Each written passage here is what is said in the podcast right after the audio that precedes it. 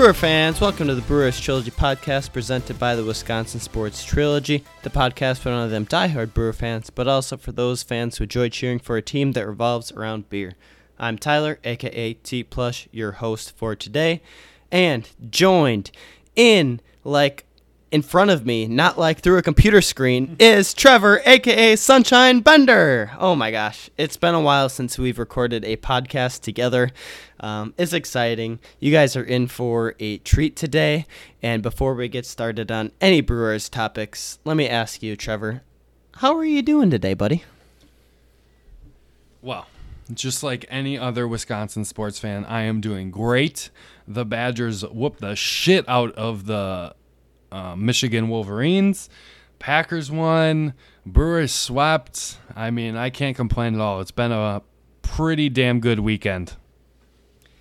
It sure has. The Brewers sweep the Pirates, improve to 86 and 70 on the year, three games back of the St. Louis Cardinals, and most importantly, their run differential is now negative two, um, which is ways like light years beyond what I uh, talked about on the last podcast. but we'll get to that in a second. Uh, Brewers have won four in a row here, eight and two over their last ten, and the Cubs really just continue to fall. Uh, we were talking about this earlier. You know, we were kind of hoping that the Cardinals, or excuse me, the Cubs would actually win a few games over the Cardinals. That way, we could get closer in the division. Because I'm absolutely terrified of playing a wild card game, even if it's at Miller Park. Like, I don't like that thing where it's best of one. Best of five still scares me. Um, best of seven, obviously, if you get to the championship series, is like the best case scenario. But I don't know, Trevor. How are you feeling about this whole playoff scenario? Are you okay playing a wild card game? Would, obviously, you'd probably rather see us the division, but just like, how worried are you about the possibility of a winners take all game? I mean, I've told you this before. I would, I would much rather see the MLB adopt a 150 game schedule so we can see, at at the very least, five game series. Um, in the wild card in the divisional series and then 7 and 7 for the championship series and the world series. Um, just because i think that makes the most sense. And when you play three game series for the majority of the series during the year why the hell are we going into a one game playoff? It is the most idiotic thing in sports in my opinion and i absolutely hate it. So that's why i was all on board watching the cubs take the last three of four. Um, I think we talked about that last time. No, I wasn't on last time. I don't know. Um, but I, I know I told Tyler this that I wanted to see the Cubbies win the last four after they lost the first one, but obviously that did not happen. And that kind of worries me. I would have rather seen a bundle kind of going for that division and one of those wild card spots, maybe two, the way the Nationals have been playing. And I would have much rather seen that rather than really the division with six games left is out of reach at this point, in my opinion, unless the Cubbies go and sweep them in their next um, meeting. But I don't know. I really don't see that happening. So it's not ideal, but the Brewers just have to go out, win as many as they can in these last six so they can get home field in that wild card. It's not going to be easy, but you have to do it because they showed a graphic on the broadcast today showing that the Brewers are the third best home field advantage in the last two years. So I feel like that's what we need to hope for at this point for Brewer fans. I'm glad you brought that up because I really hope that today, September 22nd, was not the last home game of the year for the Brewers because fans have been awesome all year not only last year, but the year before that, and years when they were bad. I mean, we go out there for a small market. We show our team our love, and we're there through the good and the bad. That's just who we are. We're Brewer fans. Uh, we unite in that way. Um, Trevor brought up a little bit about the uh, obviously the Cardinals dominating in Wrigley, and Trevor can correct me if the if I'm wrong, but I'm pretty sure what we see today like a graphic that the Cardinals hadn't swept a four game series against the Cubs since like 1921, I believe. Is that correct? Uh, Specifically in Wrigley, they haven't done that, but yes, that is correct. Since May of 1921, I believe, is what I saw on the Cubs Cardinals broadcast, which is absolutely ridiculous. That is insane. But as Trevor mentioned, the only thing the Brewers have to do is they just have to keep winning. I mean, the rest will take care of itself. I mean, if you just if you win, the rest is out of your hands at this point. Obviously, you hope that the Cardinals fall a little bit. The Cubs can pick up some games in their final three game series of the year, um, which will be coming this upcoming weekend. But we'll see about that. Um, as for the series about the Pirates, the Brewers uh, obviously swept all three, piled up a tally of 10 to 1 wins in games 1 and 2, and then a 4 to 3 win in game 3. Uh, I mean, and at 10 to game 1, it's, it's hard to kind of find something to talk about, but I think we found something. I mean, we saw Corbin Burnes pitch in the last inning of this game. and I know this has Trevor like jizzing in his seat here, but Trevor, you know what? Just take it away. Tell me what you saw from Corbin Burnes, because these these guys are dying to know. okay, so I'm gonna pull up the tweet that I saw because I just love watching this pitch if I can find it, um, and that was like Tyler said, Corbin Burnes pitched an inning in that, correct? And he showed us a pitch that could make him absolutely unbelievable. Um, and that is this mid 90s cutter.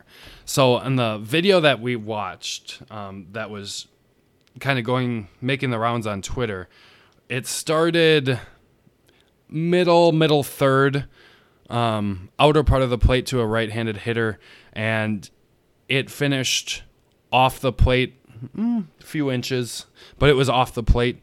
But it was at 96 miles an hour, and it is absolutely disgusting.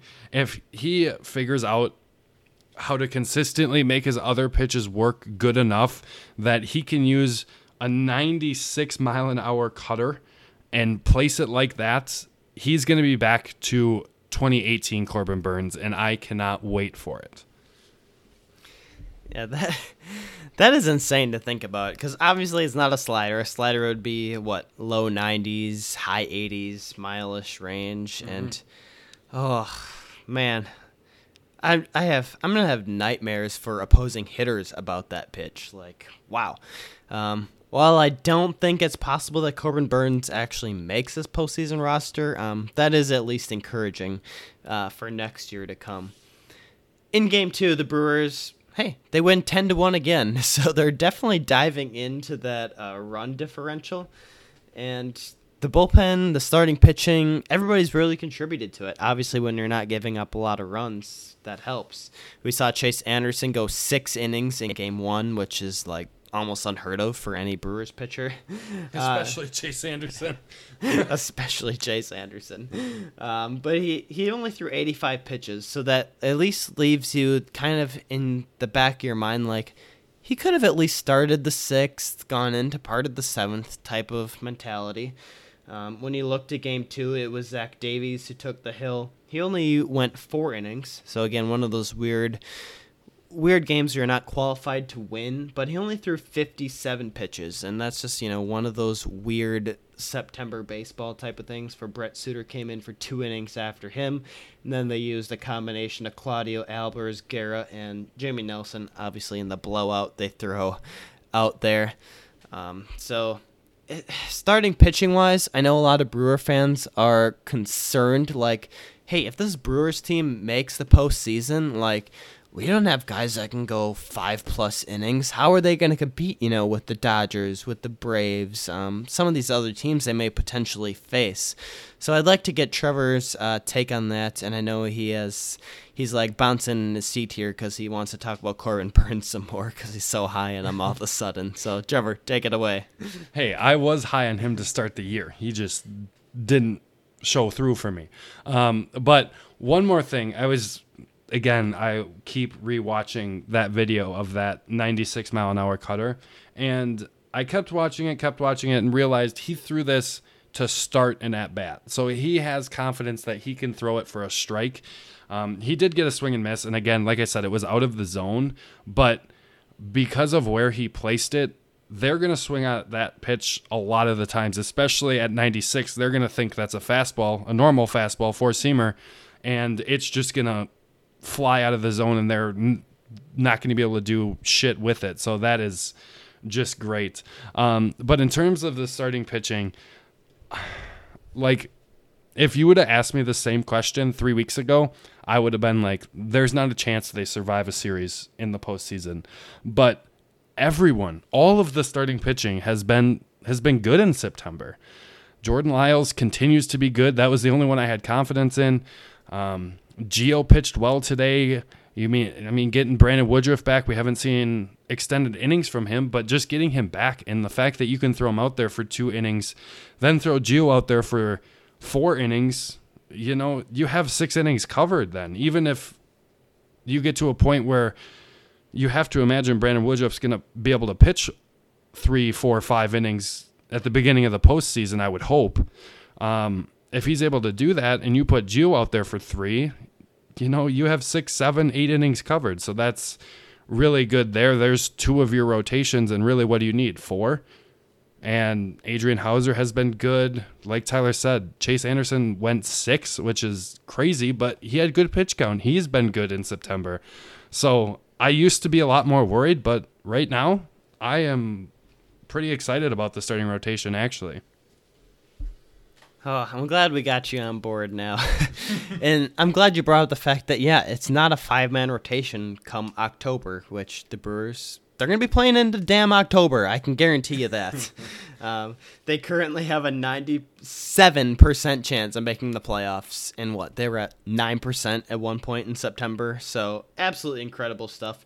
The run differential is at negative two. I think last time I talked to you guys, the run differential is at what, negative 21. So, Jesus. Obviously, you're doing some work against the Pirates. Um, I don't think, yeah, now the Brewers actually have a chance of having a positive run differential to enter the postseason.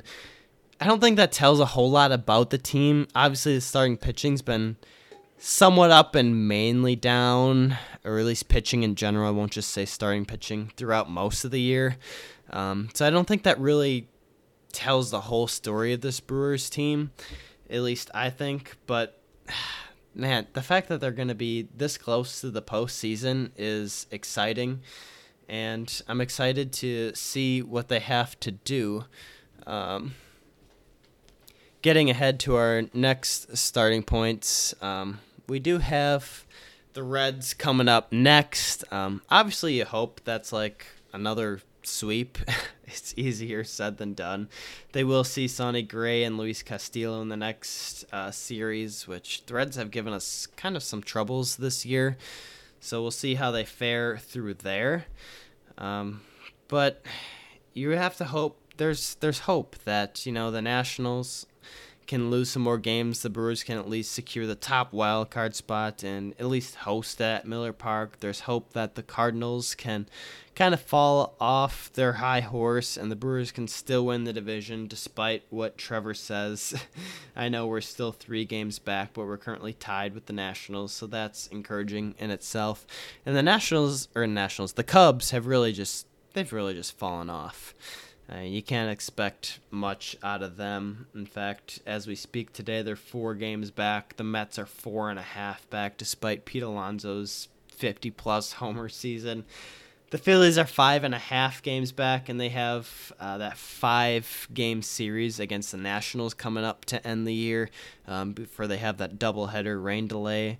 So there's a lot of uncertainties. The schedule, as we've mentioned, throughout really all of September really plays to the Brewers' favor coming forward, and they've really worked their September magic um, for the last two years. Um, I see Trevor looking up some stats here now about how they've done so far. Um, so, Trevor, do you want to elaborate a little bit on kind of how the Brewers have fared this September, at least statistical, statistically speaking? Um, compared to how they've done at least in August or other months. So this is this is ridiculous. Um, let's talk about win percentage first. So we're just gonna go month by month. Um, April and March are combined, and the Brewers had a 54.8% win percentage. May 55%, June 50, July 48, August 46th. Then September a casual 80% win percentage. Um, and that really if you look at the ERA, that tells you everything. Um, again, April and March 4.95, May is 3.87, June 4.86, July 4.92, August again was 4.86, and then a massive improvement in September to a 2.95 for the pitching ERA. Um, one step further, the batting average has been really good against our pitchers, and that's at a uh, 200, basically 200, 206 for opposing batters is their batting average currently in September. So this pitching staff has absolutely turned it around in the month of September. The offense has been pretty good as well, but it is absolutely absurd what this pitching staff has done in the month of September to get the Brewers in position to somehow host that wild card game. And pitching really has been the key. The offense has been pretty much there all year long. Um, but it's been the, the pitching that's been the difference. And I know we kind of got into a little bit of beef today um, about starting pitcher wise. He's like, you know, because Brandon Woodruff in this 4 to 3 finale of the series in which the Brewers swept the Pirates, um, only pitched two innings. He only had 38 pitches, and Trevor was sitting there like, oh, why don't they extend him out? You know, come postseason, we need that ace. You know, that guy who's been all year, he's been all year round before he got injured. You know, going seven, heck, eight, occasional ninth inning, um, which is obviously a great boost to have. Um, and then they've kind of used that tandem with Gio Gonzalez, at least the last two Brandon Woodruff starts where he comes in after him. Today we saw Jay Jackson come in for an inning and then Gio Gonzalez. Um, so I asked Trevor, I said, hey, who would who would get bumped out of the starting rotation then? Obviously, we're not going to use a five man rotation come the postseason. He said, "Well, you know, Gio Gio will be the first one gone," and I kind of presented the argument of, well, what if we face the Dodgers round one? You know, where if you throw a lefty out there, it completely changes the lineup that they want. Kind of, you know, what the Brewers did last year. Throw Wade Miley out there for an inning and then throw in Brandon Woodruff. Um, so I. I don't know if there's any designated roles per se for this team, um, but yeah, I, I get Trevor's point where you say if you're going to take one of the starters out and throw him to the quote unquote bullpen, it would be Gio. Um, but I'll let him elaborate more on his thought press thought process on that. Yeah, I think just in general, he has proven that he can do it. Um, and that's a change. Coming out of the bullpen is different than knowing that you're going to start. It's just a different dynamic. And Gio has proven that he can do it. So that was my reasoning behind that, that he should be the one to kind of take a step back. But also, I wouldn't be upset with Chase Anderson coming out of the bullpen because I feel like he can do it, especially if you need slash want a lefty starter out there. That gives you another option in the pen with Brent Suter, Chase Anderson, Freddie Peralta can all eat up multiple innings. So that gives you some options there in terms of if you're only going to throw Gio out there for an inning or two, you have some longer relief guys that can help you out in the long run. Um, so I guess that was my initial thought was Gio, but I I wouldn't be heartbroken if it was um, Chase Anderson or someone like that. I just think right now it has to be Adrian Houser and Jordan Lyles in the starting rotation alongside Brandon Woodruff and then either Chase Anderson or Gio. That's interesting. As I was listening to you speak, it's like lefties the Brewer have. We have Gonzalez, Pomeranz, Claudio, Hader. That's obviously a lot more than what we were working with last year. I mean, so as long as that stupid three batters minimum rule isn't in play this year, the Brewers could look to exploit that come this postseason. I mean, it doesn't matter who you call your starter. I mean, you say Woodruff's your starter, and after an inning, you yank him and pull put Gio Gonzalez out there, and then heck, Brandon Woodruff's available for the next game or the game after that. I mean, I'm I'm not gonna get too caught up in what the titles are for these Brewers pitchers because I think Craig Counsell's not afraid to use them in whatever is best for the team. I mean, roles or position titles don't really mean jack shit.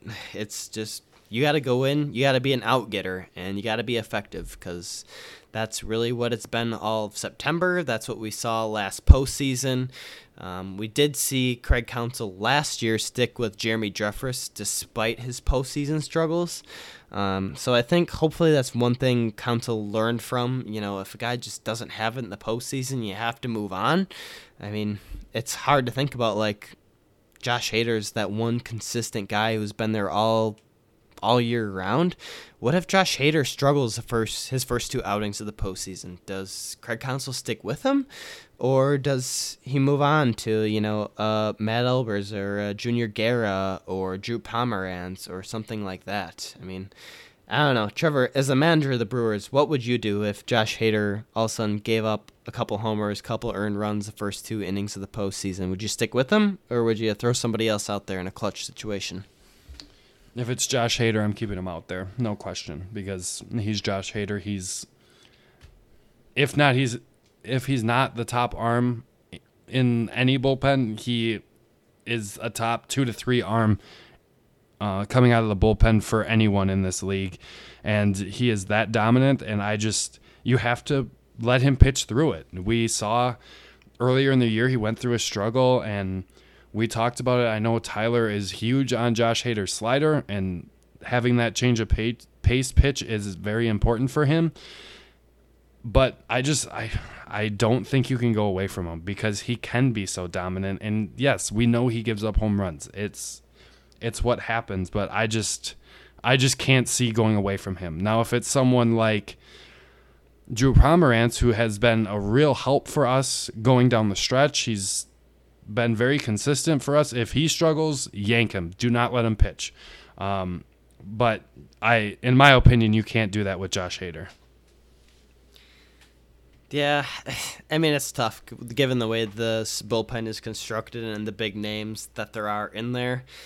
It's hard to go away from Josh Hader, but I mean, as long as the Brewers find themselves in postseason contention, I mean, I'm not going to be mad at Kirk Counsell for throwing Josh Hader out there when he's been their most consistent bullpen guy of the year.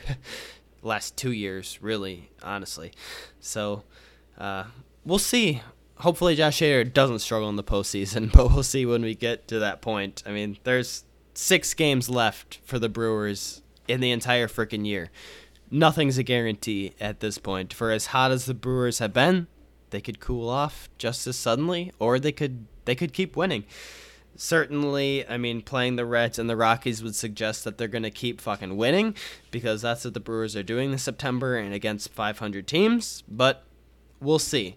Um, we will uh, definitely recap the Red series for you coming up next. The Brewers have off on Monday, and they're they play a lot of early games. 5:40 starts on Tuesday and Wednesday. Thursday is 11:35 Central Time start. So early games, it's gonna be it's gonna be tough for us to watch. Eh, you know, at least for those of you who work weird hours.